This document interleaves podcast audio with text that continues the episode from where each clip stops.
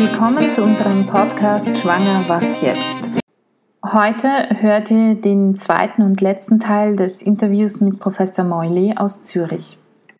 Das ist ja wirklich eine tolle Einrichtung. Also danke, dass Sie das machen und ähm, auch der vielen Frauen und Kindern noch helfen. Und jetzt ist natürlich die nächste Frage nach der Geburt. Wie lange wird, braucht es da circa, bis man zum Beispiel nach Hause gehen dürfte?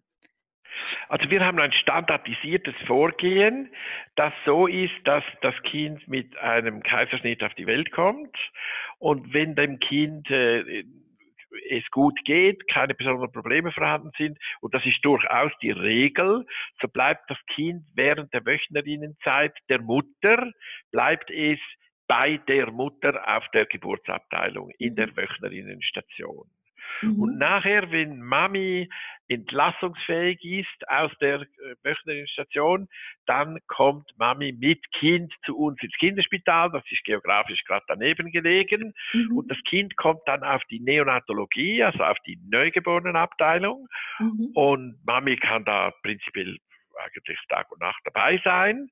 Und dann müssen wir dieses Kind vom Scheitel bis zur Sohle abklären, um ganz genau festzustellen, was sind allfällige Probleme, die dieses Kind hat, in mhm. Zusammenhang mit dem offenen Rücken, vielleicht auch mal in Zusammenhang mit irgendeiner anderen Problematik. Und dann, wenn wir diese ganze Abklärung gemacht haben und auch alle Konsequenzen daraus gezogen haben, Therapien, Elterninformation, auch Elterninstruktion, wie sie das eine oder andere Problem selber handeln können, dann erst kann das Kind quasi mit den Eltern oder mit der Mami zusammen definitiv dann nach Hause gehen mhm. an den Wohnort, ob das jetzt Wien oder Berlin oder äh, Mailand oder was auch immer ist.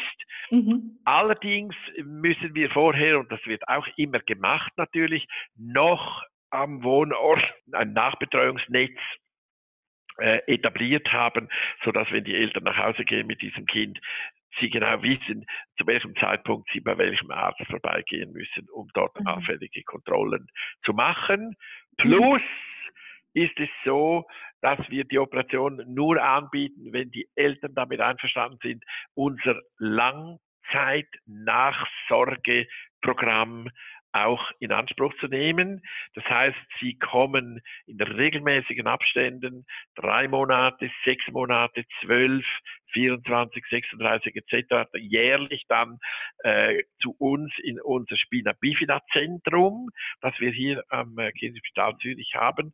Und da werden diese Kinder mit einem sehr strukturierten Nachsorgeprogramm weiter betreut, so dass man wirklich das heute bestmögliche Abklärungs- und Behandlungsmuster eben auch über eine lange Zeit nach der Geburt, nämlich bis zum Übertritt ins Erwachsenenalter sicherstellen kann. Das ist unsere Philosophie einer wirklich umfassenden Gesamtbetreuung bezüglich all der Probleme, die da sein können und aber auch bezüglich der gesamten Phase von der Geburt bis zum Übertritt ins Erwachsenenalter. Das ist super. Jetzt, was mich natürlich interessieren würde, ist, Gibt es noch andere äh, Indikationen, bei denen man eine offene Fetalchirurgie macht, außer Spina bifida? Es gibt einige ganz wenige Situationen, bei denen allenfalls eine offene fetale Chirurgie in Frage kommt. Und da handelt es sich fast ausschließlich um Tumoren. Mhm. Es gibt sehr groß werdende Lungentumoren, die äh, eventuell nicht auf die äh, medikamentöse Therapie reagieren und die das Kind während der Schwangerschaft umbringen würden, mhm. wenn man sie nicht vorgeburtlich herausnimmt. Mhm. Das ist eine sehr seltene Angelegenheit. Wir bieten diese Operation in Zürich an, haben aber noch keinen Fall so operiert, weil das hat effektiv sehr selten ist. Und meistens ist es so, dass die medikamentöse Therapie dieser Probleme gut anspricht und darum äh, es dann eben nicht zur vorgeburtlichen Operation kommt. Ein ähnliches Problem sind diese sogenannten Steißbeintumoren, die es ebenfalls geben kann, die riesengroß werden können und die mhm. quasi zum intrauterinen äh, Tod, zum Fruchttod führen können, wenn sie nicht vorgeburtlich operiert werden. Das würden wir auch tun. Auch einen solchen Fall haben wir bis jetzt nicht operiert. Okay, also es kommt sehr selten offensichtlich vor. Sehr, sehr, sehr selten. Es ist deutlich seltener als die Spina bifidalis ist. Und die ist ja auch schon selten. Und die ist an und für sich auch schon relativ selten. Sie ist für uns einfach, wie soll ich sagen, äh, zu einem täglichen äh, Problem oder zu einer täglichen Arbeit geworden, mhm. weil wir halt, wie Sie schon erwähnt haben, richtigerweise erwähnt haben, das führende Zentrum sind in Europa mit äh, am Abstand meisten ähm, Fällen und natürlich auch noch einer viel größeren Anzahl von Abklärungen. Mhm. Es ist so, dass wir viel mehr Frauen sehen, als dann tatsächlich vorgeburtlich operiert werden. Mhm. Bei gewissen Frauen kommt es dann zum Abbruch, weil die äh, Situation äh, so ist, dass man äh, vielleicht nicht helfen kann oder die Situation ist so, dass die Eltern trotz der Möglichkeit der fötalen Operation entscheiden, das nicht haben zu wollen, mhm. sondern die Schwangerschaft zu unterbrechen. Es ist manchmal so, dass wir gar keinen offenen Rücken finden, der zu operieren ist, sondern etwas anderes oder vielleicht auch gar nichts. Also eine Fehldiagnose, ja. Ja, eine, genau. eine Fehldiagnose. Es ist dann irgendwie eine der harmlosen Formen der Spina bifida, die man mhm. keinesfalls vorgeburtlich operieren darf. Mhm. Das, das kommt auch gelegentlich mal vor. Mhm. Und äh, gelegentlich müssen auch wir von unserer Seite her sagen, das Kind hat äh, eine Konstellation von Problemen oder zusätzliche Probleme, Chromosomenstörung, schwersten Herzfehler, schwere Hirnfehlbildungen, irgendwelche Dinge, mhm. äh, wo man dann sagen muss, in, in, der Gesamtschau qualifiziert diese Situation eben nicht für eine vorgeburtliche Operation und dann müssen wir sie ablehnen. Mhm, verstehe. Wie lange machen Sie das eigentlich? Also das, dieses vorgeburtliche äh, Operationsprogramm Fötale Chirurgie ist eröffnet worden oder haben wir begonnen im Dezember des Jahres 2010.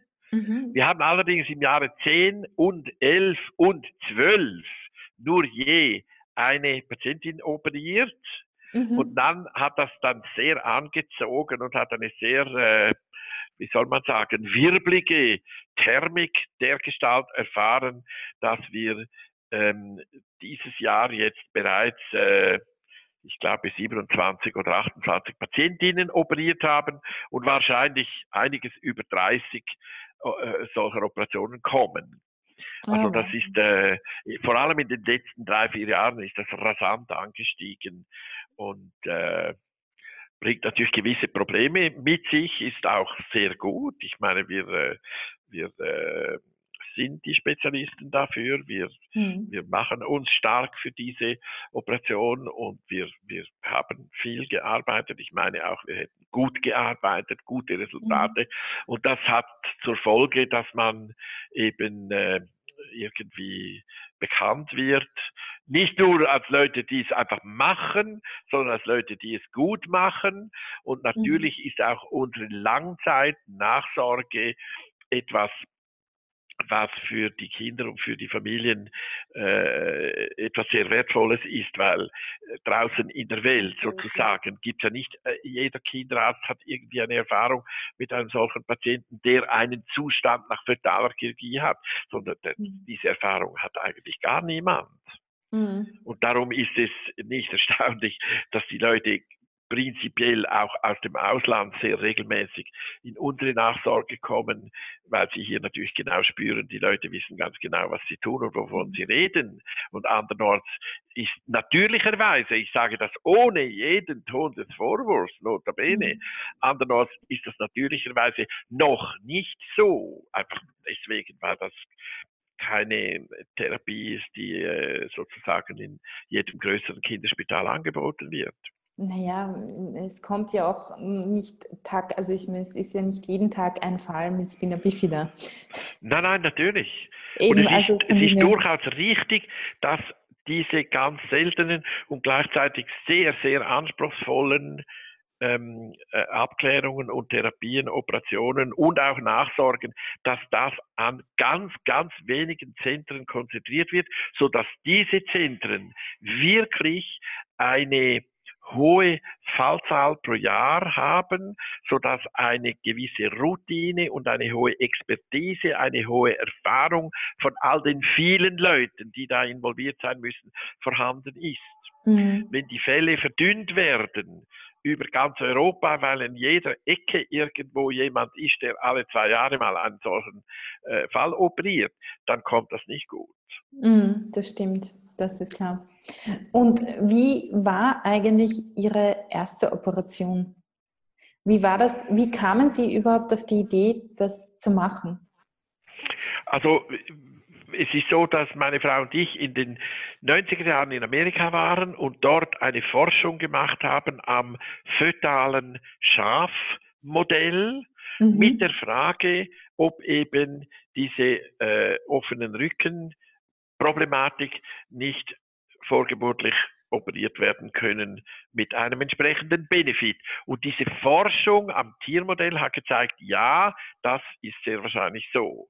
Und mhm. dann ist dann von meinen damaligen Chefen diese Sache aufgrund unserer Forschung in Amerika zum ersten Mal operiert worden und dann ist es dann häufiger operiert worden, haben wir eine große Studie gemacht in Amerika und gesehen, jawohl, es ist wirklich wahr, mhm. was diese Mäulis da damals herausgefunden haben. Es mhm. ist für gewisse Fälle tatsächlich sinnvoll und möglich, eine solche vorgeburtliche Operation zu machen.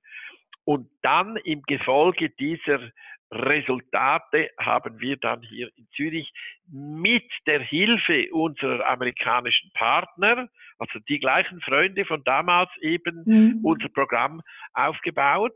Und so ist es dann auch eines schönen Tages einfach zur ersten Operation gekommen. Und ähm, das war natürlich auch äh, eine große Befriedigung zu sehen, dass jetzt sich der Kreis gewissermaßen schließt von der damaligen äh, Forschung in Amerika, welche gesagt hat, das sollte man beim Menschen mal machen, weil das hat wahrscheinlich einen großen ähm, Benefit, bis zur Tatsache dann, dass man es selber mal gemacht hat und gesehen hat, dass die eigene Forschung von früher jetzt 20 Jahre später, notabene, dann auch eine klinische Anwendung bei menschlichen Patienten findet und da tatsächlich in aller Regel einen großen Vorteil bringt für diese Kinder. Das ist wunderbar, dass die Forschung so weit geht, ähm, auch einfach im Mutterleib zu operieren. Und ich hoffe ja, dass man vielleicht in Zukunft, es gibt ja schon einige Dinge, die man auch schon am Fötus therapieren kann. Und ich nehme mal an, so wie ich die Medizin kenne, dass das nicht das Ende, sondern erst der Anfang war. Ja, also Sie haben sicher recht, insofern als äh, wir natürlich durch alle diese Tätigkeiten lernen, dass es tatsächlich möglich ist, sehr genaue Diagnosen zu stellen, mehr und mehr schon mhm. eben während der Schwangerschaft und im Gefolge dieser Diagnosen auch mehr und mehr in die Lage kommen, bereits vorgeburtlich, da wo das eben sinnvoll ist, schon eine Therapie zu machen, selbst wenn es eine chirurgische, dann eben fötalchirurgische Therapie ist. Und ich denke schon, dass die Bücher über diesem Thema äh, erst so richtig geöffnet werden und keineswegs schon geschlossen sind. Da ja, das glaube ich auch. Das, ja. Dann danke ich Ihnen ganz, ganz herzlich für das Interview. Sehr gerne. Ähm, das war wahnsinnig interessant und dann hoffe ich, dass unsere Hörerinnen, sollte es vorkommen, dass eine unserer Hörerinnen eines Tages mit einem Kind mit dem Befund von Spina bifida schwanger sein sollte, äh, dass sie den Mut hat, dann zu Ihnen zu fahren. Ich werde auch die Klinik verlinken und ja. ähm, Genau, und sich dann bei Ihnen einfach meldet Und, äh, ja, das wäre ganz sicher gut. Ja. Und es ist so, dass wir ja nicht, äh, wie soll ich sagen, äh, die Aufgabe haben, diese Frauen dazu zu bringen, sich operieren zu lassen, sondern unsere Aufgabe ist es, eine Abklärung zu machen und dann herauszufinden, ob dieses Kind, das Ungeborene, ein guter Kandidat ist für eine vorgeburtliche Operation und wenn ja, die Leute darüber aufzuklären, wie all diese ganzen verschiedenen Punkte äh, sich verhalten, der Gestalt, dass dann dieses Ehepaar einfach in der Lage ist, eine daten- und kenntnisgestützte Entscheidung zu fällen, ob mhm. sie dann vielleicht die fötale Chirurgie machen wollen, vielleicht aber auch einen anderen Weg gehen wollen. Mhm. Also wir sind nicht dazu da zu sagen, welcher Weg gegangen sein muss, sondern wir sind dazu da zu sagen, kann der Weg der Fötalchirurgie beschritten werden, ja oder nein? Und wenn ja, wie würde es dann mutmaßlich herauskommen, sodass mhm. die Leute selber und ohne in irgendeine Bedrängnis zu geraten entscheiden können, wollen wir das jetzt oder wollen wir das nicht? So, das ist die Meinung. Ja. Was ganz schlecht wäre, ist, wenn junge Frauen mit dieser Diagnose irgendwie nicht von der Möglichkeit einer eventuellen vorgeburtlichen Therapie unterrichtet werden. Ja, genau, ja. so ist das. Genau, wunderbar, sehr schön. Dann danke ich Ihnen ganz herzlich für das Interview, für Ihre Bereitschaft und ich wünsche Ihnen alles Gute und äh, dass Sie noch ganz vielen Kindern und Familien helfen können. Ja, das hoffe ich, dass wir das machen können. Ich bedanke mich herzlich. Es war sehr angenehm. Vielen Dank für Ihre Wünsche und für Ihre äh, Anerkennung. Genial. Alright. Danke. Dann Prima. wünsche ich Ihnen einen wunderschönen Tag. Das wünsche ich Ihnen auch. Besten Dank. Danke. Alles Gute. alles Gute. Vielleicht bis bald mal. Vielleicht bis bald. Vielen Dank. Bitte, Adieu. wiederhören. Adieu. Dankeschön, Dankeschön. Das war das Interview mit Professor Meuli über die offene Vitalchirurgie. Ich wünsche euch